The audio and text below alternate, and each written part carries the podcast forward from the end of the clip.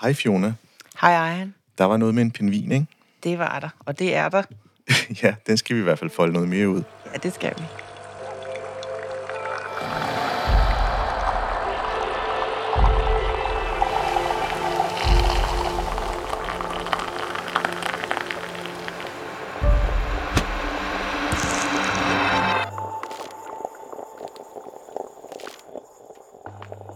Velkommen til podcastprogrammet Kaffe og Ledelse. Mit navn er Ejhan Gomes, stifter af Mindcloud og er jeres podcastvært. This is your last chance. After this, there's no turning back. You take the blue pill, the story ends. You wake up in your bed and believe whatever you want to believe. You take the red pill, you stay in Wonderland, and I show you how deep the rabbit hole goes. Det er fra filmen The Matrix, hvor Morpheus præsenterer Neo to valg. Med den røde pille er der ingen vej tilbage. Og Neo vælger den røde pille. Fordi der er noget med den virkelighed, han er i, der ikke stemmer. Hvad vil jeg egentlig med det her citat? Ligesom filmen og denne scene, så viser der en pludselig opstået situation, der pusler med ens virkelighed. Er det virkelig sandt, at det, som bliver sagt til mig omkring mit helbred, Herfra starter der en personlig rejse igennem mit sygdomsforløb. Pludselig opstået sygdom sætter alt andet i bero. Om der er fokus på arbejde, begivenheder i ens tilværelse, bliver pludselig vægtet anderledes. For hvad er vigtigst nu? Hvad sker der egentlig med ens rolle på ens arbejdsplads, og hvordan kan organisationen bedst hjælpe? Vi kan alle være enige om at støtte en kollega, der bliver uheldig ramt af en kræftsygdom. Udover det bedst kan betegnes som en livskrise for den enkelte, så stiller det også nogle psykiske byrder for en arbejdsplads, der skal forstå, hvordan man bedst kan navigere uden at krænke det, som kan blive intimt for den ramte, eller ubevidst tillægge skyldfølelser på grund af manglende hænder i driften. Men hvordan kommer man bedst igennem som leder, og hvad er vigtigst at huske? Afsnittet handler om pludselig opstået sygdom og 180 graders vending i relationen. For skal den syge også arbejde med følelsen af svigt, kan det blive en byrde mod sin arbejdsplads, tanker om valg af kemobehandling eller andre alternativer, for eksempel det med, hvilken personlig rolle man skal indtage for sin familie, kollegaer, for sociale medier, og hvordan det egentlig også bliver efter endt forløb. Udover selvfølgelig, at det er en stor personlig lettelse, når lægen siger de lyksalige ord, at man er igennem det værste, og det ser godt ud. Har man så stadig sin faglige integritet intakt, og ser kollegaerne nu en med omsorgsfulde og bekymrende øjne, selv efter forløbet? I dette afsnit er min gæst Fiona Titli, arbejdsmarkedspolitisk konsulent i Fagbevægelsens hovedorganisation Sjælland. Fiona har tidligere som leder haft en medarbejder med kraft, så vi får en fortælling om at være på begge sider. Det, som er at være leder til en syg medarbejder, og som kraftramt Fiona over for en leder. Velkommen til, Fiona. Tak skal du have, Ejhan. Faktisk så, så mumlede jeg lidt igennem den her også, og det er også fordi, at øh, det rammer også mig, når man sidder og læser sin egen tekst. Øh, I hvert fald. Øh, for sådan noget med kraft, det er noget, man... Altså, det, det, man kender, alle kender en, som har kraft tæt på ja. livet på en eller anden måde. Øhm, og jeg synes bare et eller andet sted, at øh, det med, at du vil dele den her oplevelse, som er din egen, mm. og, og i forhold til at kunne give andre ledere en eller anden form for indblik i, hvad, hvad der egentlig kan ske, når, når livet pludselig vender sådan 180 grader. Så det kan jo blive sådan ret... Øh, jeg kan blive lidt rørstrømst, måske. altså, ja, det kan vi begge to, så. ja, ja. Men vi skal også have det sjovt. Ja. For det ved jeg, at det kan vi også godt. Ja. Øh, men skal vi ikke starte et helt andet sted? Vi skal jo lige starte med at beskrive, hvor vi sidder henne. Så hvor er vi henne, Fiona? Ja, men øh, vi sidder på min arbejdsplads. Øh, og øh, faktisk så er øh, FH Sjælland, som jeg arbejder for, vi har lejet os ind hos noget, der hedder TL Sjælland. Og... Øh, det er et dejligt kontor op under taget på Jernbanevej i Ringsted. Mm. Og vi sidder i vores frokoststue, og lige nu skinner solen, så det kan ikke blive meget bedre. Ja, og der er dejlig chokolade også, har jeg lagt mærke til, ja. som du prøvede at give mig. ja. og så har vi jo kaffen, Fiona. Ja. Så hvad er det, vi drikker? Ja, men altså, jeg, jeg kan sige, jeg ved ikke præcis, hvad bønderne er, men jeg ved, at vi køber dem i Lidl, og vi køber bønner, fordi vi maler dem hver gang, inden vi laver kaffe. Det er meget vigtigt for øh, specielt en af mine kollegaer, at det er frisk malet hver gang, og jeg må jo give ham ret, det smager faktisk rigtig godt. Og hvordan gør I det? Jamen, øh, vi har en kaffemøl, som øh, vi lige... Øh, og den er, øh, det er så smart. Den er sat til, at øh, den maler lige præcis den mængde, vi skal bruge, når vi skal lave en kandekaffe. Og så den er hele tiden er frisk. Ja, så man kan faktisk... Øh, du ved, man skal ikke tænke så meget om, når man skal lave kaffe. Det er også meget godt. Ja. Øhm, vi har jo også arbejdet sammen tidligere. Ja. Og, øh, og der er jo en ting, som, som du bærer rundt på, på din krop, som jeg måske et eller andet sted har forudsaget. Øh, jeg fik et chok, da du fortalte mig det. Ja, ja men det Og- er da dit skyld, jeg har det. Min pingvin på min arm. Ja, kan du ikke lige fortælle, så andre også kan forstå, hvad det er for en størrelse? det vil jeg gerne. Øh, jeg tror, det var, at vi mødtes til et af vores ledermøder, fordi vi var begge to ledere i, øh, i Glostrup Kommune. Og øh, du havde nogle glasdyr med, og du fortalte, at øh, du ville gerne give os hver et dyr, og du synes, at disse dyr, de øh, perso- personificeret os, kan man sige. Og øh, jeg fik så en øh, pingvin, og så med min sådan klassiske galgenhumor, så siger jeg så til dig, at det er fordi, jeg altid går i sort tøj og sådan lidt bred om bagen, og så blev du sådan lidt befippet, så sagde du, nej, nej, nej, det er det ikke. Øhm, og så sagde du til mig, at, øh, ja, at jeg mindede om en pingvin, fordi at, øh, sådan som du så en pingvin, så var det, at når en pingvin skulle ud og hente øh, mad, for eksempel, øh, så lige meget hvad, når de skulle ud til kysten, det kunne være lige meget, hvor meget det stormede eller blæste, så ville øh, pingvinen vælte, men den ville altid rejse sig op. Og det var sådan, du så mig, at når jeg havde, havde sat mig et mål, jeg gav bare ikke op. Øh, og det, det beundrer du ved mig. Og øh, det var utrolig rørende. Øh, jeg kan mærke, at jeg bliver rørt nu.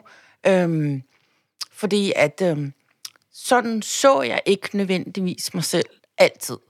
Men, men det sjove var, at da du sagde det, så satte det sig fast. Og så var det ligesom, ja, fandme så, det er jeg. Jeg er en pingvin. Og, øh, og så øh, et godt stykke tid efter, havde jeg faktisk været til en eksamen i, i forbindelse med diplomlederuddannelsen, og det var gået godt, og jeg var inde i København, og jeg tænkte, jeg skal simpelthen fejre mig selv, at det er gået så godt. Jeg skal give mig selv en gave. Og jeg valgte så at gå ind og få en tatovering af en pingvin på min arm.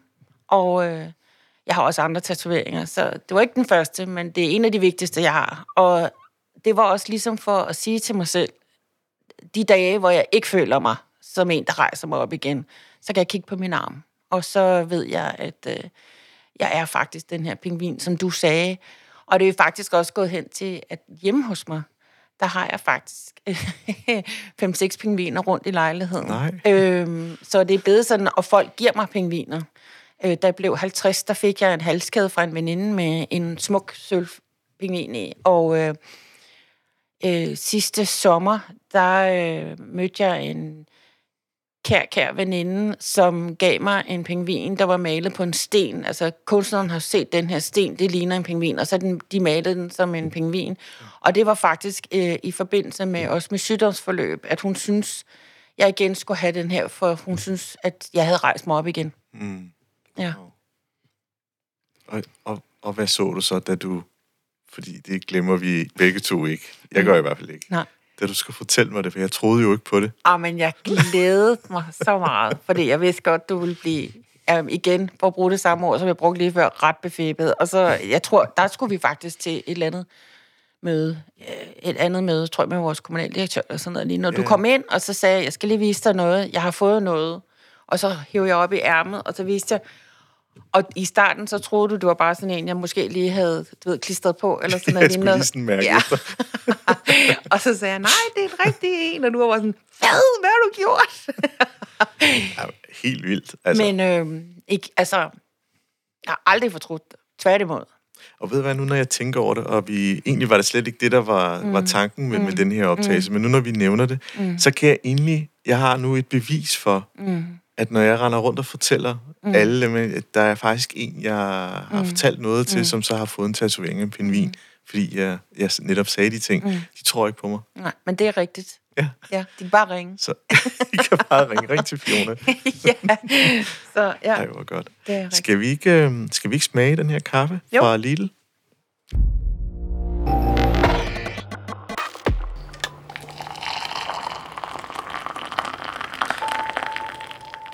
Den smager altså også godt.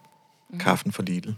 Med en lille skvat mælk. Mm. Øh, og så selvfølgelig også øh, frisk, som jeg kan forstå. Ja, det er Ja. vigtigt. Ja. En af, det, ja, den, den, nej, det kan jeg ikke engang sige. Øh, vi egentlig mødtes her, fordi vi skal tale lidt om det, der, det, der har været ret essentielt for dig og dit mm. liv igennem, øh, igennem mange år. Mm. Øh, og grund til, at jeg sådan væver lidt, det er også, fordi jeg egentlig også sådan kontaktede dig, fordi jeg havde super dårlig samvittighed. Øh, at jeg var, ja, jeg var kommet i den der driftmølle af arbejde, og jeg har hele tiden tænkt, at jeg skal have kontaktet Fiona. Nu arbejdede vi jo ikke sammen mere. Mm. Øh, aldrig fået gjort det. Og så, så begyndte du, så går der en periode, så begynder man sådan at tænke, nu er det næsten for sent og pinligt at, at tage fat i dig. Og jeg er glad for, at jeg gjorde. Jeg glemmer aldrig, hvad du sagde til mig der for et par måneder siden, hvor du sagde, ej, han, øh, du er her nu. Mm. Og det, det, det, det lettede faktisk sådan en Mm. byrde for min skulder. Mm. Øh, Jamen, jeg, jeg tror meget på, at folk, når de henvender sig eller kontakter, eller, så gør de det, når de er klar. Ja. Og, og, og, og, og, og hvis man gør det af pligt, mere end lyst, specielt med sådan en situation, som vi skal tale om lige om lidt, mm. Så gør man ikke nogen nogen tjenest. Øh, altså hverken sig selv eller den anden. Så, så da jeg siger til dig, jamen du er her nu, så betyder det lige så meget for mig, at du er her nu bare for nogle uger siden, som nogen, der var der øh, dengang det skete, mm. fordi man gør det, når man er klar. og det, det er jo vildt en transformation. Mm. Hvad vil jeg kunne mærke på dig, er en af de ting, man lige sådan hurtigt spottede, som er det nye. Men kan du ikke prøve at fortælle os sådan lidt, hvordan det hele startede? Jo, men det var i øh, 2020, starten af 2020. Øh, uden at jeg skal begynde at give en hel masse datoer, så var det i februar. Og øh, ja, altså, øh, hvis man skal blive meget personlig, når man er en kvinde af en vis alder, så øh, kan man godt begynde at få nogle hår på hagen og sådan nogle ting. Og faktisk, fordi jeg sidder og mærker efter dem, så mærker jeg en knude på min hals. Øh, øh, og så tænker jeg, hmm, hvad er det? Og, og med det samme, så er der ligesom sådan nogle alarm knapper, eller der bliver trykket på. Altså, jeg er godt klar over, at det her, det er ikke godt. Øh, men jeg ved jo ikke, hvad det er. Øh, jeg vælger så dagen efter med det, at tage kontakt til øh, en... Jeg kunne ikke tage kontakt til min egen læge, fordi der var vinterferie, men jeg kom til en anden læge. Og øh, han synes også, at det skal undersøges. Og øh, jeg kommer så til en ørenes halslæge. Godt nok tager det noget tid, fordi de har ikke vurderet, at det var akut. Sådan er det bare. Og jeg bliver undersøgt, og hun siger godt nok, nej, det er ikke noget. Men alligevel, jeg tror, vi skal have det undersøgt. Og så var det meningen, der ville også gå en rumtid. Men faktisk øh, en dag eller to senere, der hæver jeg så meget op, så min hals og mit ansigt går ud i et på den side. Og, øh, og der vælger jeg ligesom at tage kontrol selv, øh, med et godt skub fra min mor faktisk. Øh, at jeg ringer til den afdeling på slægelse, der skal scanne mig og sige, jeg vil scannes nu, der er et eller andet galt. Så jeg kommer til med det samme. Og det er dagen efter, at øh, Mette Frederiksen har lukket landet ned på grund af corona. Ja. Der bliver jeg så scannet. Så det er en meget mærkelig verden, jeg rammer. Altså, øh, altså det er jo en dag senere, så hospitalet var jo næsten i, øh, ikke panik, men de var jo også i gang med alle de foranstaltninger i løbet af ingen tid, de skulle have indført. Altså, det var meget mærkeligt. Øh, og jeg bliver så scannet øh, af, en, af en læge, og hun vælger så at få en kollega ind, og så begynder de sådan at tale stille med hinanden. Og der er jeg jo klar over, det her det er ikke godt. Øh, og så siger så den ældre læge til mig, tager, øh, nej, han tager netop ikke min hånd på grund af corona. Han siger, jeg må jo ikke røre dig. Øh, andet end de havde jo scannet mig, og så siger han, vi tror ikke, det er godt det her. Det ser ud som om, det er din lymfer, der er hævet, og vi sætter dig nu i kraftpakken. Så, så, øh, og så, øh, så gik det stærkt. Så begyndte min e-boks simpelthen, at, eller borger.dk, eller hvad du kalder det, det begyndte at bimle og bamle øh, med indkaldelser til det ene og det andet og det tredje. Og det er kraftpakken, ikke? Der Jo, ligesom- det er kraftpakken. Altså, det var jo... Øh, altså, det, det, jeg, kan, jeg kan ikke sige andet, end det virker. Og jeg kom til i en hulens fart. Og alt det her samtidig med, at jeg oplever et sundhedsvæsen, der skal omstille sig på grund af, at det her i starten med corona. Øh, så, så der er jeg kun imponeret. Øh, og jeg bliver scannet, og jeg får lavet biopsier. Jeg bliver opereret i halsen, øh, fordi det viser sig, at jeg har kræft i mine mandler. Øh, eller enmanden. Øh, og til sidst så får jeg fjernet øh, mine mandler. Og øh, desværre så... Øh, ja, når man får fjernet mandler, så skal man faktisk passe på, at man ikke får sin puls op, øh, fordi at såret kan springe op. Man kan jo ikke ligesom sys i halsen. Og det sker så for mig øh, i april. Nu er vi nået til april en nat, øh, og der skal man så med det samme på hospitalet, fordi det er jo to åbne sår, der bløder, og øh, jeg blev hentet af ambulance, og det var så synd for min familie, for, eller for min mor og min datter, som jeg på det tidspunkt boede sammen med, fordi at der var blod over det hele, eller ambulance kom, og de måtte jo ikke komme med mig. Altså under hele det her har jeg ingen med, fordi der er corona, så jeg må gøre det selv. Øhm, og øh, jeg bliver så indlagt, og blødningen stopper, og så halvanden døgn senere, der får jeg så at vide, at jeg har lymfekræft. Det, der hedder non-Hodgkins lymfoma. Øh, og ja, det var... Øh, ja, der er jo mig før og efter.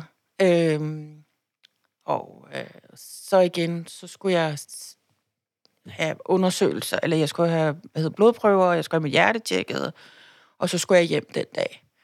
Øhm, og før det her, der var jeg blevet sygemeldt, øh, fordi jeg skulle jo opereres i halsen. Så, så fra starten af havde jeg været meget åben over for min arbejdsgiver og sagt, at jeg er ved at blive undersøgt for kræft. Jeg var jo hjemme, fordi det var jo corona, og vi havde besluttet, at vi kunne arbejde øh, hjemme. Og, og, og min chef, øh, altså jeg har ligesom lidt flere chefer, fordi mine, mine ledere eller mine chefer er politisk valgte formand for tre sektioner. Mm. Øh, jeg har en ansvars, ansvarlig chef, øh, men de to andre er jo også mine ledere, eller hvad du kan kalde det. Og øh, de er alle sammen sådan, jamen du skal bare passe på dig selv, og du tager det fri, du har brug for, og bare fortæl os, hvordan det går, og sådan noget. Og så der var, øh, altså de, de, jeg kunne bare mærke, at de gik mest op i, at jeg var okay. Mm. Øhm, og øhm, da jeg så øh, får at vide, at jeg har kræft, så kommer jeg hjem, og det var også, øh, jeg glemmer det aldrig, øh, jeg skulle med, øh, de spurgte, om jeg blev hentet, så sagde jeg, nej, jeg vil ikke hentes. Så jeg skulle med flekstrafik, og på grund af corona, så sad jeg helt alene i en meget stor bus. Øh, var chaufføren og jeg. Og blev kørt hjem, efter jeg havde har fået den her besked på, at øh, jeg har fået kræft. Og, og jeg er meget tørstig, fordi øh, når man bliver opereret i halsen, så, så ligesom om dine spytkirtler, de holder op med at fungere. Så, så jeg skulle i sådan en væske, og jeg siger så til den her chauffør, har noget imod at stoppe ved en tank? Jeg bliver nødt til at få noget vand. Og så han går så ind og henter vand, og så kommer han ud, og så siger han, det er for mig, du skal bare, fordi jeg, jeg sagde til ham, fordi jeg var så ked af det hele tiden, så han ikke skulle sidde der og tænke, hvorfor sidder hun og græder hele tiden? Øhm, og så kommer jeg Og du var helt alene. fuldstændig, helt alene. Og så kommer jeg hjem, og øh, der står min mor ude på altanen. Vi, vi deler en lejlighed, øh, og jeg ved ikke, hvor lang tid hun har stået der. Men hun stod der, da jeg steg ud af bilen, der kunne jeg se hende. Og så kommer jeg ind, og, øh, og det næste, der så skulle ske, det var, at jeg skulle fortælle det til min datter.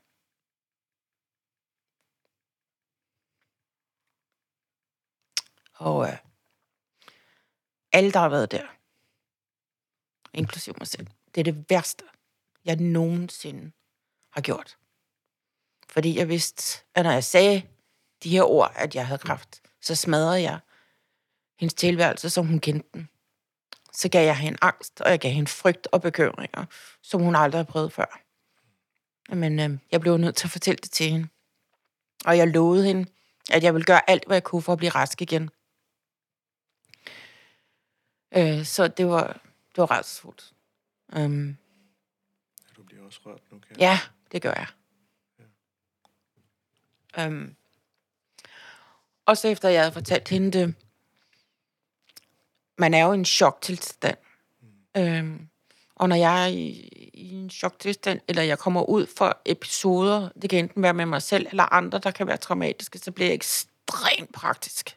Altså, det er ligesom, Det er den der overlevelsesting i mig. Så jeg går faktisk i gang med at øh, sende mails til min arbejdsgiver for at fortælle dem, at jeg har kræft. Jeg går i gang med at lave autosvar på mine mails. Jeg går i gang med at færdiggøre opgaver, arbejdsopgaver, så jeg kan levere det. Jeg går i gang med, fordi jeg sad med noget regnskab også, få fat i en tidligere regnskabsmedarbejder, der også har siddet med og spurgt, om han ikke kunne overtage, fordi jeg ville jo kunne lave det. Øh, det var noget løn og sådan nogle ting. Mm.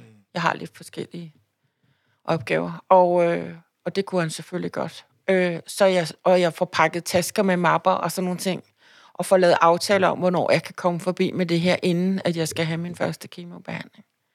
Og Når du siger det nu, hvad tænker du? Det er jo vanvittigt. Ja. Men, men, men øh, jeg tror bare, jeg havde det godt med, at jeg kunne... Altså, når, når du får sådan en besked, at du har kraft, øh, og især hvis du er en person, ligesom jeg, altså jeg er jo en person, der godt kan lide at styr på ting. Altså, der er jo, det, er jo ikke, det er jo ikke mærkeligt, at jeg blev leder på et tidspunkt i mit liv. Jeg kan jo godt være lide at være den, der har styr, tager styring øh, og bestemmer. Og når du så får sådan en besked, så bliver alt det taget fra dig. Altså, du kan, du kan jo ikke... Jeg kan jo ikke bestemme, om jeg skal overleve. Jeg kan ikke bestemme, hvad behandling... Jo, jeg kan godt bestemme, hvad behandling eller ej, men det er jo ikke mig, der bestemmer, hvilken slags behandling, der bliver tilbudt mig. Det er der nogle andre. Så alt det bliver fjernet. Så jeg tror, at den der sådan overlevelsesting var, at her har jeg stadigvæk noget, hvor jeg kan tage styringen, og det er at få lukket ned ordentligt på mit arbejde, og få det afleveret tilbage. Men jeg, kan, jeg ved da, at min, min, min, øh, min leder eller min formand, altså, de, synes jo også, altså, det havde jeg slet ikke behøvet. Vel? Jeg kunne bare sygemelde mig. Og that's it. Og så skulle de nok finde ud af det. Men jeg havde brug for, at det, det blev gjort ordentligt. Og det er også det, der er interessant, fordi mm. vi, vi, vi, det er jo meget sådan individuelt, mm. hvad man har brug for mm. i sådan en situation. Mm. Og det må også være utrolig svært for din leder at sige, hvor, hvor, skal, jeg, hvor skal jeg sætte linjen? Hvor Ja. skal jeg sætte grænsen? Øh, umiddelbart ville jeg også selv have sagt, det skal du i hvert fald ikke gøre, Fiona, pas på dig selv. Nej. Og jeg kan sagtens også godt følge den tanke, der hedder, jamen, altså, jeg har også brug for at få mine tanker et andet sted hen, mm. så jeg ikke sidder hele tiden skal tænke over, hvor, hvor, hvor skidt det, det kan være Ja. at være i. Øh, Jo, og så tror jeg også, at, at altså, de var meget, altså, de var også så gode til at sige tak for, at jeg havde gjort det. Ja. Altså, det var også, øh, det var også rart. Øhm, men også, jeg havde valgt fra starten af at være meget åben, hvad der var i gang her. Mm. At jeg skulle, altså, så jeg holdt dem løbende. Jeg havde brug for løbende at holde dem opdateret på, hvad sker der, hvad er det for nogle undersøgelser, jeg får nu, og sådan noget. Så der var jo ikke noget på det tidspunkt. Selvfølgelig var det heller... øh, øh, Altså, ligesom, altså det var et chok for mig, og jeg tror da også for dem blev de da kede af, at det var det udfald, det nu engang var, at jeg havde, jeg havde kraft. Mm. Men øh, jeg- valgte tidligt at være åben om det, både i forhold til min, min, min, min formand, men også, og kolleger, men også i forhold til min omgangskreds. Og nu havde vi jo corona, så jeg kunne ikke se nogen. Men jeg valgte simpelthen på Facebook ja, det kan jeg huske. at være åben og sige, jeg er i gang med den her proces. Men det var også for mig igen, at jeg kunne jo styre, hvor, hvad informationen kommer ud. Ja. Men det var også fordi, at jeg, det var så lidt længere hen i mit forløb, jeg begyndte nemlig at høre rygter om, at der var nogle historier om mig, som ikke var helt rigtige. Og, og så ville jeg gerne være den, der ligesom kunne melde ud og sige, det er faktisk det her, der foregår. Mm. Øh, men jeg havde det også sådan meget hurtigt, at jeg ville ikke have, at det skulle være tabubelagt. Jeg ville ikke have, at folk skulle have berøringsangst i forhold til, at jeg var syg. Øh, og samtidig så tænkte jeg, at hvis det kan hjælpe nogen, min åbenhed, så er det det, jeg gør. Og, og, og det tror jeg, det er noget, jeg altid har haft i mig. At hvis noget af det, jeg går igennem, eller hvis noget, jeg kan gøre, kan hjælpe andre, så er det det, jeg gerne vil. Ja. Ja. Ja, fordi du taler ind i så mange lag her. Mm. Øhm, der er ingen tvivl om, at øh, du har retten til at sige, det er, det er mit intime sfære, det er min, det er min private, mm. private sfære. Mm. Det skal beskyttes og værnes, og det, og det gør jo, at lederen egentlig bare kan skrive, Fiona sygemeldt, og, eller ubestemt tid, eller den, den klassiske mail, man nogle gange kan sende. Og det sætter jo vildt mange tanker i gang mm. hos, hos de mennesker, der læser den besked. Ja. Og så starter jo rygtedannelserne mm. og så videre. Mm. Og, og det du egentlig siger, det er, at du vil egentlig tage det lidt på forkøb, og mm. egentlig øh, tage modet, fordi det var modigt, mm. det du gjorde der. Mm. Øh, jeg husker jo det billede, hvor, jeg ved ikke engang, jeg kan ikke engang få det ud af min mund, med håret, hvor, ja, mm. ja og kemoen var, den virkede, ikke? Og det, det stod du, det er mig nu. Mm. Det er med mig styrke. Jamen, jeg tror noget af det første, altså, jeg tror, jo, jeg havde allerede opslag inden, og så, øh, jeg valgte jo at få klippet mit hår, eller barberet mit hår af, inden jeg skulle Ja, det var sådan, det var, ja. Og der satte jeg op, og så faktisk et billede, hvor jeg står og griner, fordi at en af mine dejlige venner, Nikolaj, han var han barberet ude på øh, svalgangen, fordi der var jo corona, så vi skulle være udenfor alt det der. Øh, og hvor, hvor jeg står og griner. Og, og, og, og det var jo også fordi, at selv midt i den her fuldstændig absurde situation, så var der også noget at grine af. Altså, og, og det tror jeg også har hjulpet mig hele vejen igennem. Men også det der at være åben, og så også fordi, for eksempel på Facebook, jeg bruger også Facebook som øh, helt klart til netværk. Så, mm. så mange af dem, jeg har et enormt netværk via mit arbejde, fordi jeg arbejder i fagbevægelsen. Så i det, at jeg skriver på Facebook, så kommer jeg ud til mange af dem, som ellers har fået et autosvar, hvor der står, jeg er sygemeldt. Og så begynder man at tænke, hvad er hun sygemeldt med? Du ved. Ja, De vidste godt, hvad det var. Ja. Og, og, og det, jeg så blev mødt med, var jo et tsunami af omsorg og kærlighed og beskeder. Altså, min lejlighed lignede botanisk have. Altså, jeg kom jo på fornavn med blomsterbudet. Altså, som forsigtigt lagde buketterne uden foran døren, fordi der var corona igen. Ikke? Altså, det, man havde også den her absurd. Uh, yeah. Altså, så... Og det varmede mig helt ind i... Altså, det var alle de farver, der kom ind i lejligheden. Både via blomster, men med det, der var på kortene, og, og, og, og det, jeg gjorde hver gang jeg fik det, var, at jeg tog et billede af buketten og sendte dem, jeg har fået blomster fra. Så jeg prøver at se, hvad jeg har fået af den, ikke smuk, og tusind tak. Altså, det, det, det betød ufattelig meget. Altså, jeg, jeg følte mig jeg følte mig alene i forhold til at være i sundhedsvæsenet, fordi jeg ikke måtte have nogen med. Øh, det var meget ensomt. Men jeg følte mig ikke alene med min sygdom, fordi at jeg, der var så mange, der henvendte sig. Og så tror jeg faktisk, at det kommer til at lyde mærkeligt. Men coronaen hjalp jo, fordi de kunne jo ikke være der fysisk. Så det var jo et vilkår. Jeg tror meget hurtigt, jeg tog det til mig. Så det var ikke noget, jeg gik og var ked af. Mm. Jeg, jeg, altså, så måtte vi jo kommunikere på andre måder. Ja. ja. Og det er så livsbekræftende at høre. Ja. Og, og det er måske også nogle af de prioriteter, man pludselig uh, kigger lidt efter. Altså det her med at sige, jamen, hvad er egentlig vigtigst i livet nu? Mm. Øh, ja. Måske tager man det nogle gange lidt for givet, mm. og når man så får den der mm. serveret, som du har fået det, mm. lige på og hårdt, mm. værsgo, øh, der er noget med din hals. Mm. Bum. Så, så ja, der må have været så mange tanker og følelser, og også det her med, øh, der må, det vil jeg måske tænke mig frem til. Jeg ved, om jeg vil føle en form for svigt til, til, til den arbejdsplads. Der er en byrde der. Altså, mm. åh, nu er jeg der ikke mere. Hvem skal lave mit arbejde? Mm. Altså, det, det kan godt snige sig ind hos mm. mig. Øh. For, du, for at være helt ærlig, det tror jeg ikke, jeg gjorde. Nej. Jeg tror simpelthen, at altså, det var ikke fordi, jeg, jeg var jo ikke ligeglad. Det var jeg ikke. Nej. Men det andet fyldte bare så meget, så det tænkte jeg ikke over. Og så tror jeg så også, at øhm, igen, fordi der var corona, at alt var jo lukket ned. Så altså, for lige at hoppe lidt. Ja. Jeg øh, havde, øh, har en veninde, øh, som også var kraftsyg. Øh, og så, øh, og, og på et tidspunkt, der siger hun til mig, at hun nogle gange havde det her FOMO, du ved, fear of missing out. Og der siger jeg så til hende, men i det mindste har vi så valgt et godt tidspunkt, for der er ikke nogen, der oplever noget lige nu, fordi alt er lukket ned på grund af corona. Og så med det vil jeg sige, at derfor så tror jeg ikke, at jeg følte det svigt, fordi alt var jo lukket ned. Det havde været noget andet. Hvis ikke der havde været corona, og alt bare kørte, og jeg vidste, at nu, nu skulle jeg have været med til det her, og nu skulle jeg have været med til at lave det her, og nu skulle jeg være med til at lave det her. Men der var jo ikke noget. Mm. Altså, så det tror jeg faktisk var sådan en blessing in disguise, at, øh, at, at det netop ikke fik mig til at føle skyld, fordi der var jo ikke rigtig noget at gå glip af, eller, eller noget, jeg skulle give. Øhm, ja, fordi det hele blev lavet om. Ja, altså, ja. Du, du tog den røde pille, og så kom du ind i ja, en helt anden virkelighed. Fuldstændig.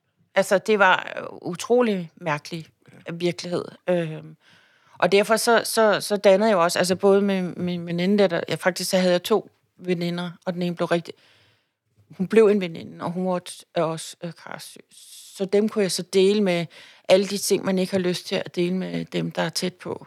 Eller arbejdsgiver. Altså, det er jo ikke, fordi de er tæt på. Men der var nogle ting, det kunne jeg dele med dem, som jeg ikke vil dele med andre. Og det var også øh, rigtig dejligt at have, at man ligesom, altså, ligesom, fordi sådan noget som kraftens bekæmpelse hjalp mig også rigtig meget, men de var jo også lukket ned. Så man kunne jo ikke tage hen og mødes. Altså, okay. Så vi dannede vores egen lille messenger-ting der, ikke? Men, øhm, så nej, for at komme tilbage til, øhm, og, altså, at, at jeg ikke kunne løfte min opgave. Jeg tror mere, at jeg følte en svigt i forhold til min datter. Mm. Altså, jeg følte, at jeg svigtede hende, fordi som forældre skal man jo være den stærke, og den, der øh, passer på. Og det kunne jeg ikke i, i perioder. Jeg gjorde alt, hvad jeg kunne, og, og jeg har sidenhen fået at vide, at, at det, det oplevede man også, jeg gjorde, ikke? Men, mm. men, men det var nok mere der, tænker jeg at jeg følte ja, og grunden til, at jeg stiller det spørgsmål mm. et eller andet sted, det er jo, at øh, du, du lige skulle gøre dine arbejdsopgaver færdige. Ja. Det var lidt den, i den tråd. Og ja, når du fortæller, ja. at familien selvfølgelig, og mm. særligt din datter, mm. øh, det er klart, det sætter jo tingene i perspektiv. Mm. I forhold til din arbejdsplads, mm. har der været passager, hvor du tænker, det her, det var bare rigtig, rigtig godt, mm. eller det, og der var perioder, hvor måske, mindre godt. Øh, mm. Øh, og grund til at spørge sådan lidt, det, det er egentlig også for at sige, for dem, der lytter, at de mm. siger, at jeg er leder, og jeg har faktisk mm. en medarbejder, der gennemgår mm. samme forløb. Mm. Øh, ikke, ikke fordi det er, det er lige præcis den type ah, kraft, men, men med en svær sygdomsforløb. Ja. Og, og hvordan skal man bevæge sig, fordi ens øh, faglige ledelseskompetencer, de f- kan faktisk ikke rigtig bruges. Nej, det kan de ikke. Der, der tror jeg faktisk, at du som leder, når der sker sådan noget, altså som, som du nævnte i starten, der har jeg jo prøvet at være leder til en medarbejder, der var kraftramt. Og der tror jeg helt ærligt, at øh, der går du ind og henter dine personlige øh, færdigheder. Altså det er noget, du er født med. Det, eller øh, måske de værdier, du har. Mm. Altså det tror jeg mere, man går ind og hente. Altså jeg havde det i hvert fald med den medarbejder, at, at med det samme, så havde jeg jo ikke... Selvfølgelig havde jeg jo en afdeling, der skulle køre, og vi skulle sørge for, at de opgaver, at vedkommende havde, de skulle laves. Men i forhold til selve øh, personen, som havde kraft, altså min ansat der, der øh, havde jeg jo ikke overhovedet noget med, ej, nu kan du ikke lave dit arbejde. Altså jeg havde mere, nu skal jeg bare være der for dig. Mm. Øhm, og hvordan gjorde du det? Jamen, altså, jeg kontaktede hende, og jeg talte øh, øh, med hende, og, og, øh, og, og, og prøvede at hjælpe der, hvor jeg kunne, og, og, og, og viste os, at jeg var der. Altså, øh, for eksempel, øh, vidste hun ikke, eller jeg tror ikke, hun kunne overskue det der med gruppelivsforsikring. Og så siger jeg så til hende, hvis du giver mig en fuldmagt, så sørger jeg for, at det bliver ordnet for dig. Og det gjorde jeg så. Øh, det har jeg også engang gjort, da jeg var sagsbehandler for en borger, der var kraftfrem. Der sagde jeg også, giv mig en fuldmagt, så skal jeg nok sørge for, at I får jeres. For jeg, vidste, jeg kendte til det øh, som tidligere tillidsrepræsentant og sådan ting, så vidste jeg, at der var noget, der hed gruppelivsforsikring. Øh, øh, så det gjorde jeg. Øh, og så var det ellers bare at være der og holde kontakt med hende løbende. Og det var ikke på noget som helst tidspunkt om, kommer du tilbage på arbejdet. Det var simpelthen for, at hun ikke skulle føle sig alene. Mm. At vi var der. Og jeg var der. Og øhm, og det var også vigtigt, da hun kom, begyndte at komme tilbage, at vi fik lavet en plan, hun kunne se sig i. Øh, fordi at jeg havde i hvert fald bare den holdning, kan man sige, at jo mere hun kunne se sig i at komme tilbage, øh, jo nemmere ville det være for hende at komme tilbage. Mm. Jeg tror ikke på, at man skal presses til at komme tilbage. Jeg tror på, at man kan nudge måske i forhold til at det kan være svært, hvis du er syg, at komme tilbage. Hvornår skal jeg komme tilbage? Og jeg ved ikke sådan. Men jeg tror, det er utrolig vigtigt, at den sygemeldte kan se sig selv i den plan at komme tilbage. Og der kan jeg så fortælle i forhold til mit eget sygdomsforløb, at der fik jeg fuldstændig lov til at lave min egen plan. Mm. Altså sådan helt lavpraktisk på et schema, hvor jeg skrev ind, den her uge, der er jeg her så mange timer, den næste uge vil jeg være her så mange timer, og så videre, og så videre. Og det var der, altså, du bestemmer selv det var igen stadigvæk en lidt mærkelig verden, fordi jeg arbejder hjemme. Øh, men for eksempel så øh, jeg nævnte jeg over for øh, min ansættelsesansvarlige formand, at øh, jeg havde så svært ved at komme op om morgenen. fordi jeg var så træt. Jeg var ramt af noget, så mange kraftramte har, der hedder fatigue. Øh, Sloroseramte øh, har det også. Og det er en træthed, som du kan ikke sove dig fra den. Altså, du bliver simpelthen så udmattet, og du kan ikke sove dig fra den. Du kan ikke gøre noget. Det, du kan, kan gøre for, at det ikke bliver... Det er faktisk, at du skal være præventiv. Du, altså, hvis man forestiller sig, at du er et batteri, så skal du bare for guds skyld sørge for, at du ikke får tømt det batteri. Fordi så kommer fatigen. Altså, så tager det lang tid, før den er lavet op igen. Og en af de ting, jeg havde, det var, at jeg var rigtig, rigtig træt om morgenen. Altså virkelig sådan, fuldstændig, som om jeg ikke har sovet. Øhm, og der siger øh, så øh, min ansætsansvarlige formand, han siger så til mig, jamen ved du hvad, øh, du bestemmer selv, hvornår du går i gang med arbejde. Altså, og du får lavet de opgaver, du skal, og du får, altså, det, det, øh, det klarer vi. Og, og hvis der er møder, så må du sige, om du kan klare dem, og hvis ikke, så finder vi også ud af det. Ja. Og, og, og, det, og, det, og det fjerner bare den der øh, ekstra vægt, man kan have på skuldrene, som man måske endda har givet sig selv, fordi jeg, jeg synes mere, det var da jeg var på vej tilbage, at man kan begynde at føle sådan lidt dårlig samvittighed, at man ikke kan arbejde fuldtid måske. Altså, du ved, altså, ja. man kan begynde at sætte et pres på sig selv, ikke? Ja. Men de fjernede det pres hele tiden. Altså, det var, hvis det kom noget pres, så var det for mig selv. De, de stiller ja. jo faktisk nogle særlige krav til, til, din, til dine ledere, ja. øh, i forhold til at kunne se dig, hvor du er. Det mm. er jo som du så fint siger, de personlige kompetencer, mm. der er i spil. Mm. Måske også de empatiske træk øh, mm. hos et menneske. Mm. Øh, og det her med ikke at, at kunne overføre øh, driftstekniske byrder, der, altså hvis man sidder mm. øh, og er måske på nedsat tid i starten, mm. så er der måske en, en anden kollega, der, der ubevidst helt kommer til at sige, jeg har så travlt. Mm. Og så kan du jo snuppe den, mm. fordi du er meget ekstra sensitiv mm. på den type retorik. Mm fordi du vil sige, nu er det måske på grund af mig, det her, ja. det her menneske har travlt. Ja. Altså, de her dynamikker er, mm. kan jo være sagtens mm. være i spil. Mm. Og det kan jo for en leder være utrolig svært at styre, øh, andet end at måske man varsler, mm. inden du starter, at mm. hvordan beskytter vi Fiona bedst muligt, så du onboarder rigtigt, hvis ja. man kan sige det. Ja. ja. Men, men der tror jeg jo også igen, at, at altså, altså, verden var jo bare anderledes i 20, så, så, så igen, der, var, der lå jo ikke bunkevis af opgaver. Øhm, ja.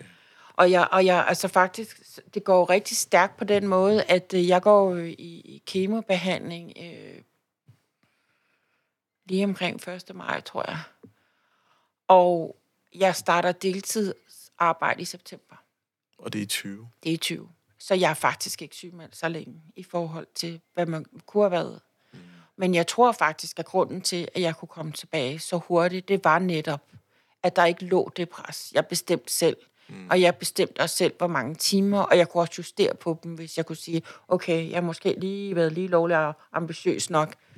Ja, fordi det, det, det, det, det veksler, ja. øh, som du så fint sagde. Ja, og jeg vil så også sige, imens jeg var syg, faktisk så, øh, Fagbevægelsens Hovedorganisation har jo en formand, der hedder Lisette Riskov, og hun ringede til mig, mm. øh, da hun finder ud af, at jeg er syg, og siger til mig, det eneste, du skal koncentrere dig om, det er, at du skal blive rask.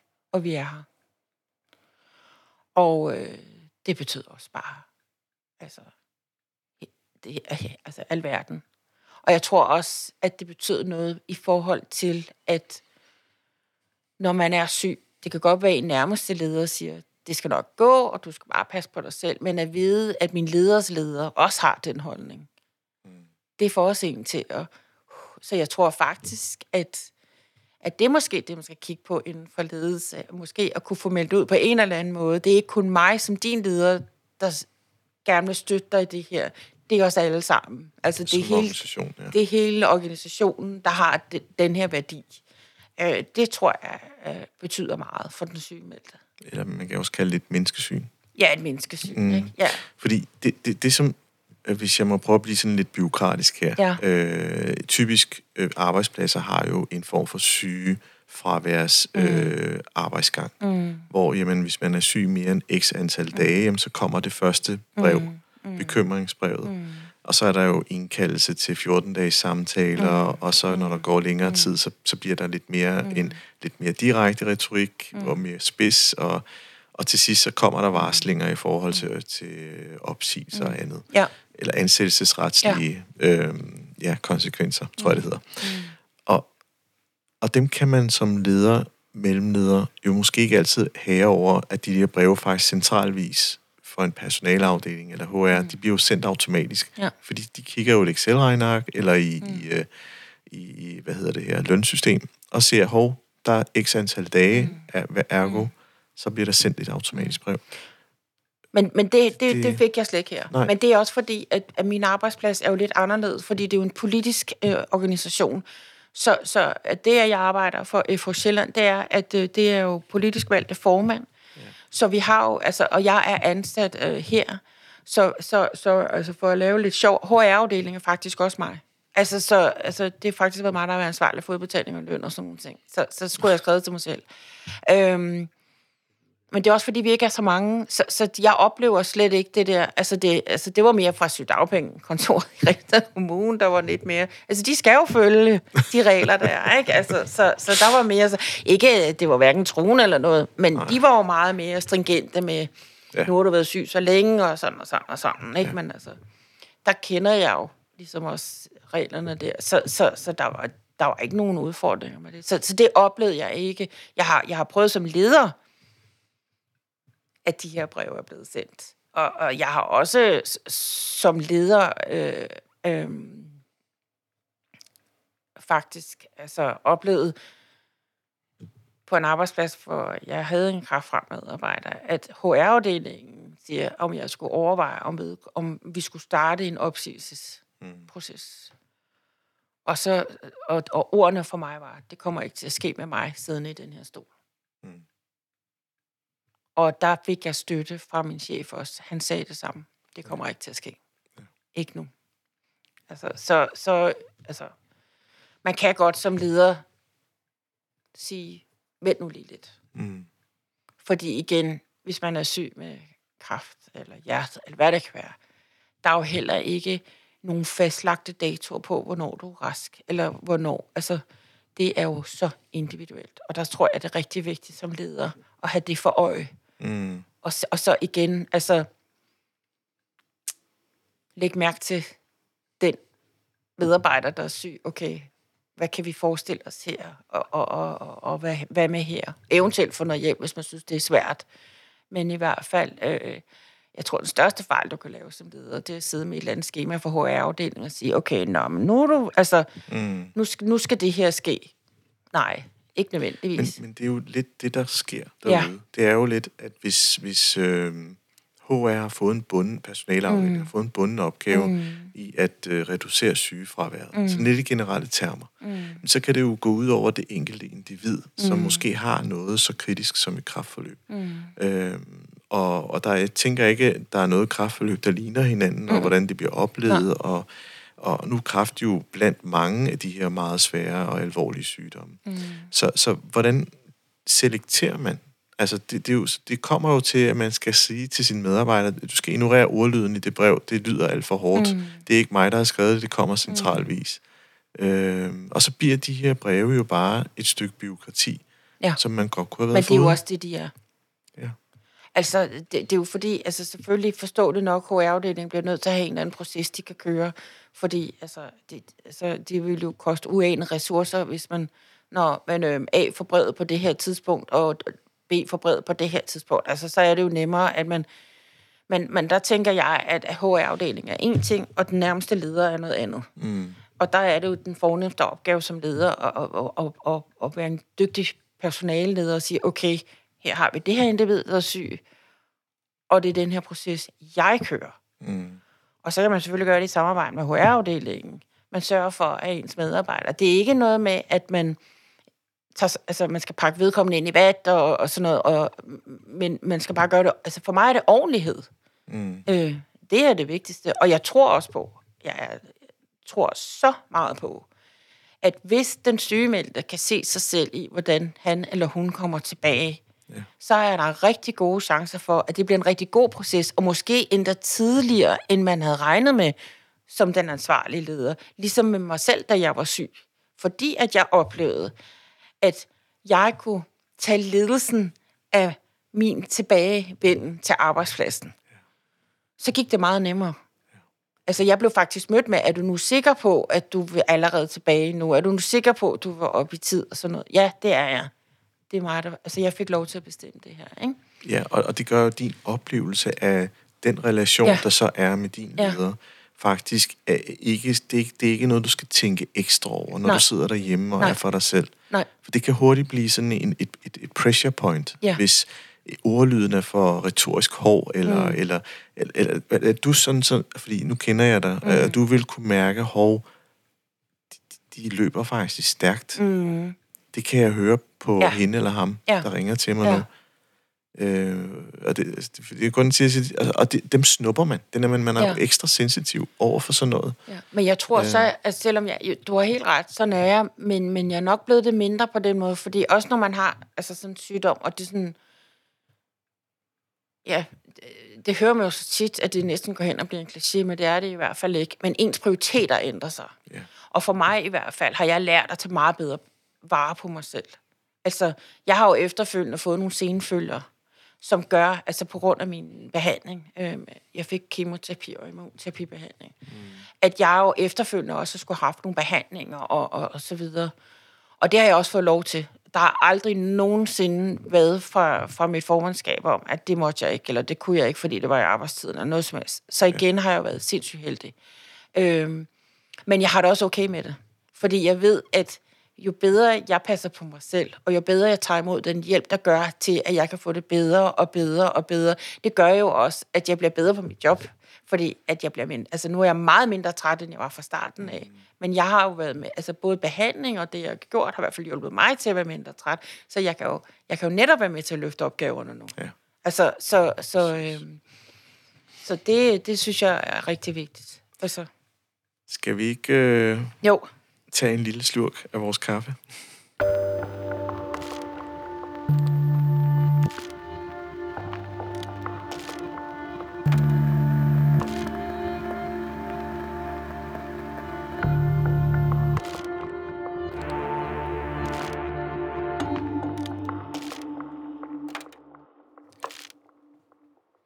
det her med at, at poste, hvordan man har det, og allerede bare i dag, Fiona, mm. det er med at dele din historie, mm. kræver mod. Mm. Øh, og, og det, det, det smitter. Mm. Så på den måde kan du også inspirere. Ja, det sjove er, at jeg, jeg føler mig ikke specielt modig. Altså ikke fordi jeg ikke er modig. Øh, faktisk så har min sygdom givet mig enormt meget mod. Ja. På den måde, at øh, jeg tør så mange nye ting nu. Altså, jeg er ikke bange for at spørge om at spørge om noget, eller spørge om nogen kunne hjælpe mig med noget, eller mødes med nogen, eller, fordi jeg har sådan lidt, det værste, der er sket. Så hvis jeg spørger om noget, så er det værste, der kan ske, det er, at nogen siger nej. Altså, og for at sige det som det er, det dør jeg ikke af. Altså, jamen, altså, ja, det lyder sådan lidt, ikke? Men, det, men sådan har jeg det. Så, så, så, så jeg synes, jeg har fået mere mod, faktisk, af at gå igennem det her. Men jeg synes også bare, det er så vigtigt at være åben om det, og det synes jeg i forhold til rigtig mange ting i livet, fordi der, altså, når man bliver syg på den her måde, selv med eller uden corona, det er enormt ensomt på en måde også. Og, og det ved jeg også fra andre, der har været syge, eller med alle mulige andre ting. Og, og, øh, og jeg synes, det er så vigtigt, at man ikke føler sig ensom. Mm. Og hvis jeg kan være med til at hjælpe folk til, at de ikke føler sig ensomme, at de kan spejle sig. Jeg går meget op i, hvor vigtigt det er, at man kan spejle sig i andre, man kan se sig selv i andre. Man kan, man kan ligesom sige, okay, jeg er ikke den eneste, der har det sådan her. Øh, det er bare noget af det vigtigste for mig, og det kan være i alle mulige aspekter i livet. Øh, og hvis jeg så kan være med til at gøre en lille bitte del af det, mm. så synes jeg, at det, det er bare godt. Altså, fordi jeg har jo også oplevet, at der er andre, der har hjulpet mig, og så er det jo lidt det der med, at man giver det videre. Præcis. Ja. Fordi det, det jeg tænker på, det er jo, at øh, der er en, en, en, en der er en, en eller anden form for livsbekræftende oplevelse, mm i en svær tid, ja. hvor man har, ligesom mm. mærker, hvor man lever, mm. og det faktisk, måske kan det være på lånt tid, følelsen. Mm. Og så når man vender tilbage, så, så fremstår du jo modigere, altså du er meget psykisk stærkere, hvis jeg må bruge det ord. Øhm, Ja, Eller, er det, eller fordi... det, det, jeg tror, det, det er sådan tvækket. Okay. Altså, jeg er, jeg er psykisk stærkere på, på, på en del ting, også det her med, at jeg er modig. Og, Ja. men, men, men for eksempel, og det, det tror jeg også, hvis man skal komme tilbage til, eller kigge på, for eksempel i forhold til ledere og medarbejdere, der er blevet syge, det er, at den dag, du får at vide, at du er kraftfri, hvilket jeg også super heldig øh, har fået at vide, mm. øh, øh, og, og nu går jeg til tjek øh, ved 6. måned, hvor de skal se, om jeg stadigvæk er kraftfri, så er man ikke rask. Og jeg tror, at øh, både samfundsmæssigt og måske også på arbejdspladsen, det har jeg ikke selv oplevet, men, men, men det tror jeg, at folk oplever, også for det kan være for familien, at folk bliver så lettet, at nu er du kraftfri, så nu er du rask. Mm. Og, og, og det, ja, man, er ikke, man har ikke kraft mere, man er kraftfri, men man er ikke rask i forhold til, eller man er jo stadigvæk kraftpatient, man går stadigvæk til, til tjek. Øh, men, men, men det er jo også ligesom, at, at når man går igennem en, kraftbehandling, så er du i survival mode. Mm. Hele din krop, adrenalin og det hele, det kører bare med 120 i timen, for du skal overleve det her. Når du så finder ud af, at du er kraftfri, så er det jo ligesom psyken siger, ved du hvad, nu har jeg været rigtig sød. Nu har jeg holdt pause, for at du skulle overleve. Men nu gider jeg ikke holde pause mere. Så nu kommer jeg på besøg. Mm. Og så kan du så blive ramt af øh, angst. Øh, især angst for tilbagefald. Mm. Øh, rammer, tror jeg. Og det tør jeg sgu godt sige. 900, ni, ikke 900, 99,9 procent af, af kræftpatienter, eller folk, altså også der har haft andre livstruende sygdomme. Så, og det havde jeg også, og det har jeg også. Men slet ikke i så udtalt, som jeg havde i starten. Altså, man er bare død bange for at blive syg igen. Og det gør jo, at det, det hæmmer en. Altså på nogle ting, ikke? Ja, fordi ja. Det, det er jo lige præcis det, det er meget godt beskrevet, Fiona. Fordi når du så kommer tilbage på en arbejdsplads, mm. måske øh, starter op i mm. september, og det mm. går, der går et stykke tid, mm. så er man så det samme Nej. for kollegaerne? Nej. Så hvad er det for en forandring, der sker? Jeg tror, den Eller er største, sket? jeg tror, den største forandring, der sker faktisk, det er, at man er mere... Altså, ikke at man bliver selvcentreret, men man er bare mere optaget af sig selv. Altså, man er mere optaget af at have det godt. Man er mere optaget af, hvad siger min krop nu? Hvordan har jeg det? Og sådan nogle ting. Ja. Øhm, og så er man bare en anden. Altså, jeg tror, at hvert menneske, der var udsat for traumer, de ændrer sig. Altså, der er jo før og efter. Så, så, så man er en anden. Øhm, Min point er, at hvis din kollega... og man er også bange for, og jeg, jeg tror også, altså jeg, jeg undskyld, jeg afbryder, men jeg tror også, at, at jo, jeg har også haft lidt sådan, jeg håber ikke, jeg bliver syg igen, fordi så står min kollega alene. Ikke? Der kommer lidt den der, at, Ja. ja. at uh, man ikke kan løfte opgaven. Jeg har også været enormt, fordi jeg har haft den der træthed, hvor jeg, der har jeg følt et svigt. Der har jeg følt, at jeg ikke kunne løfte lige så meget, fordi jeg var bare så træt. Ja. Altså, øh, så det har også været rigtig vigtigt for mig at komme tilbage, hvor jeg føler, at jeg løfter lige så godt som alle de andre. Jeg, Ja. jeg kan huske, øh, jeg gik i klasse med en øh, i gymnasiet. Nej, det var ikke gymnasiet, det var faktisk, øh, det hed teknisk skole dengang. Mm. det er nogle år siden. Øh, og han var handicappet, det vil sige, han kunne gå, han havde rullestol. Mm. Øh, og jeg var ung, og jeg viste sådan meget medlidende øjne Mm. til ham. Mm. Og han kiggede jo på mig, som om jeg var, Mm. altså, hvad laver du? Mm. Du skal behandle mig som fuldstændig Ja. helt almindelig. Det er også rigtigt. Ja. Det, det, Og det er måske lidt den, den, overførsel, jeg laver i dit tilfælde, når man Mm. kommer tilbage, om der pludselig kommer ekstra meget omsorg, så de bliver klistret. Og man tænker, lad nu være med det der. Jeg Ja. vil faktisk gerne være fri Ja. for det. jo, altså det gør man. Altså nej, altså jo, selvfølgelig har der været omsorg, men jeg synes faktisk, det har været sådan, som det skulle være. Jeg har ikke på noget tidspunkt sagt, nå, hvad er det sødt fra dig. Altså, ja. øhm, det, det, det synes jeg ikke, jeg har... Altså, jeg synes, den har været, som den skulle være, faktisk. Øhm, ja. Men igen, måske fordi min åbenhed har gjort, at de har aldrig været i tvivl om, hvor jeg var henne. Altså, jeg er bare en enorm åben person, og det har nok været hele mit liv, men så, så hvor før i tiden, at jeg kunne blive enormt ked af det, da jeg var yngre, hvis folk sagde, hey, du er også bare så åben, altså, du ved sådan, ikke? Prøv lige at skrue lidt ned, ikke? Et eller andet sted, ikke? Hvor i dag, der tænker jeg, ja, det er jeg. Og ved du hvad? Altså, jeg tror mere, jeg bliver sådan lidt, så kan du, altså, lad være med at høre efter, hvis du synes, det er for meget. altså, fordi at, øh, jeg er ikke, min åbenhed er jo ikke til for at skade andre, tværtimod. Ja, altså det, det kan også være, det er jo ens survival kit. Ja, ja. Øh, for at sådan komme igennem det der. Så altså, nu siger jeg det, og så må vi se, hvad der sker. Ja, ja, og, og ja, hvis det også- sker, så må vi tage det. Og så er det jo også, altså, det er jo det, der er lidt sjovt, og det, det er der ikke ret mange, der tænker over, men når du er så åben, det er jo dig, der bestemmer, hvor meget der kommer ud. Ja. Så er der jo også en, en der er jo faktisk en ekstrem kontrolfaktor her. Mm. Øh, altså, det er jo ikke bare sådan, hvad, så kommer man ud med alt muligt. Man ved, hvad det er. Man er helt bevidst om, hvad man lukker ud, og ja. hvad man ikke lukker ud. Ikke? Ja. Altså, så, så, så det ved jeg da godt. Ja. Det er det der også, ikke? Men jo, altså, selvfølgelig kan folk sådan, åh, men det... Altså, jeg, men, men jeg synes ikke, jeg har ikke haft sådan omklamrende, at, ah, hvor er det dog også synd for dig, ikke? Ja, Nej. Fordi, og, og det fremstår du overhovedet ikke. Du, du mm. fremstår virkelig stærk, også når du fortæller det, mm. Fiona. Øh, og det er den del, jeg synes, der er inspirerende mm. øh, at lytte til. Mm. Ja, altså, hvis jeg nu bare lige sådan kort her til sidst vender tilbage til lederen, der så, øh, om det har været dig i forhold til den tidligere medarbejder, eller din leder mm. i, i nuværende mm. tidspunkt, mm. Så, kan man sige, hvis, hvis øh, der må være sådan et brydningspunkt, der hedder, jamen, jo længere tid man er syg, jo mere vil presset for medarbejdergruppen vokse mm. i forhold til byrden, mm. der er. Mm. Og, og omsorgsetikken ændrer sig mm. til konsekvensetik. Ja. Altså man så bliver nødt til at sætte nogle rammer og grænser. Ja. Og det, det er jo den, som man, man, man hele tiden skal bokse med som ja. lederen. Altså at, at det, du gør i forhold til, til, til dine tidligere medarbejdere, at, at du ligesom tager et, en byrde og et ansvar på dig. Mm. Øh, Men der tager jeg jo også ansvaret. Ja. Altså det er jo ja. mig, der beslutter, at, at den her medarbejder skal behandles på den her måde. Og det vil jo alt, af alle handlinger, der kommer jo konsekvenser. Præcis. Så jeg må også tage ansvaret for de konsekvenser, der er. Og her er det, kan det jo være en arbejdsbyrde, der lige pludselig skal løftes af nogle andre. Og der tror jeg også, at det er så vigtigt, at når du har en langtidssyg medarbejder, lige meget hvad de fejler, at du sørger også tager dig af de medarbejdere, der er der. Mm.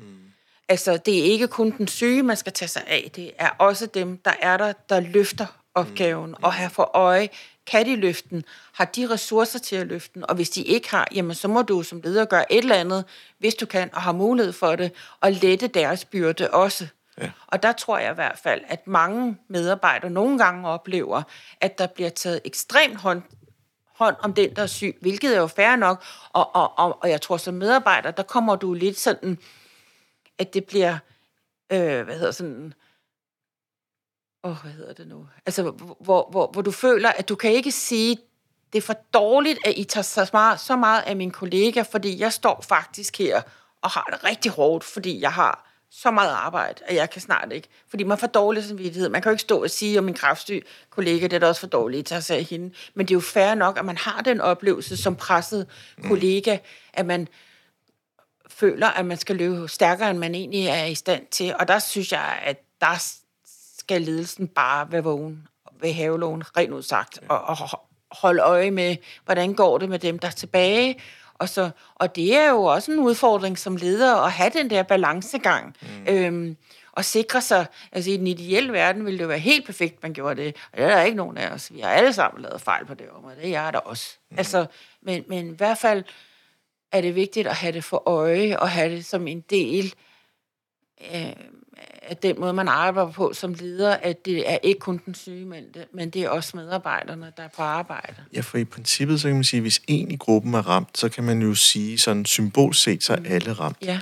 Og, og når alle er ramt, så er alles øh, receptorer ekstra sensitive mm. på, hvordan den, som har fået den mm. sygdom, mm. bliver behandlet. Mm. Fordi automatisk vil jeg sige, mm. hvis jeg, hvis det mm. havde var mig, så er jeg ret stolt at være i en virksomhed, der faktisk gør lige præcis det her. Ja. Og det kan jo mobilisere ekstra kræfter. Mm.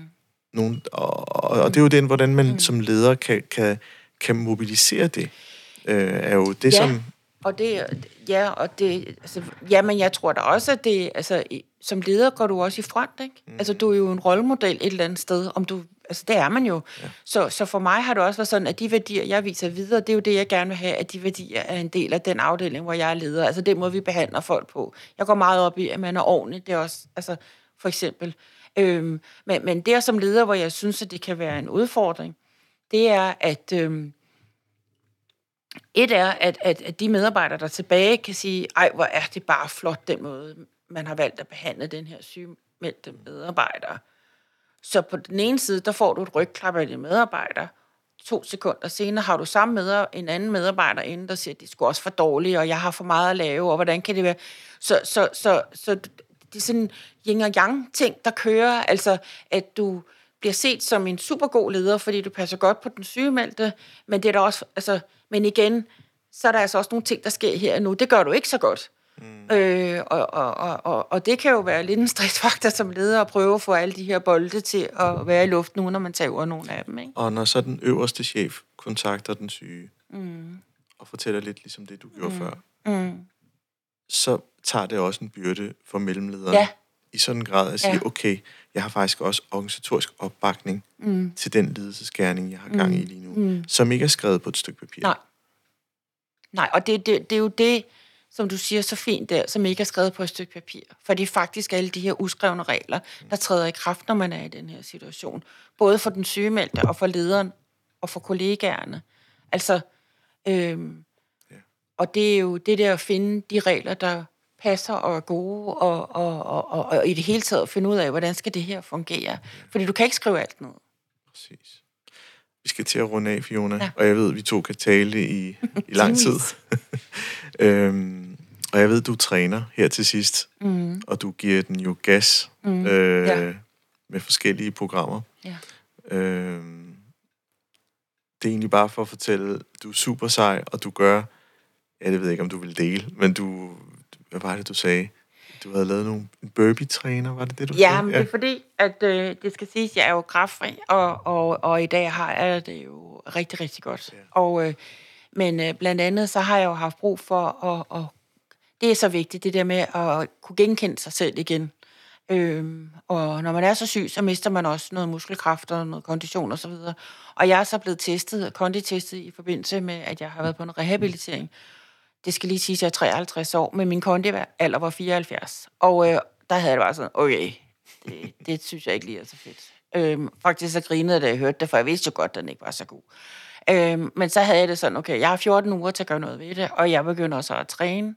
Øh, jeg vælger, jeg kan godt lide at træne hjemme. Jeg kan ikke løbe, det er der alle mulige årsager til. Og jeg finder så nogle øh, videoer på YouTube med en, der hedder Burpee Girl. Burpee Girl, det var det, ja. det var, ja. Okay. Så det er sådan en træning, du ved, hvor du får pulsen op, og du får bevæget dig, og du får brugt dine muskler og alle mulige andre ting. Og jeg giver den gas i 14 uger, også med noget yoga. Og i dag har jeg kondital, der er aldersvarende. Ikke ens betydende med, at jeg kan løbe en maraton. Det kan jeg ikke. Nej. Men jeg er blevet stærkere, og jeg er kommet i endnu bedre form. Og det øh, har været rigtig, rigtig vigtigt for mig også. Og det er der, vi skal slutte. Ja. Tusind tak for samtalen. Velkommen. Og tak fordi jeg måtte være med. Selv tak.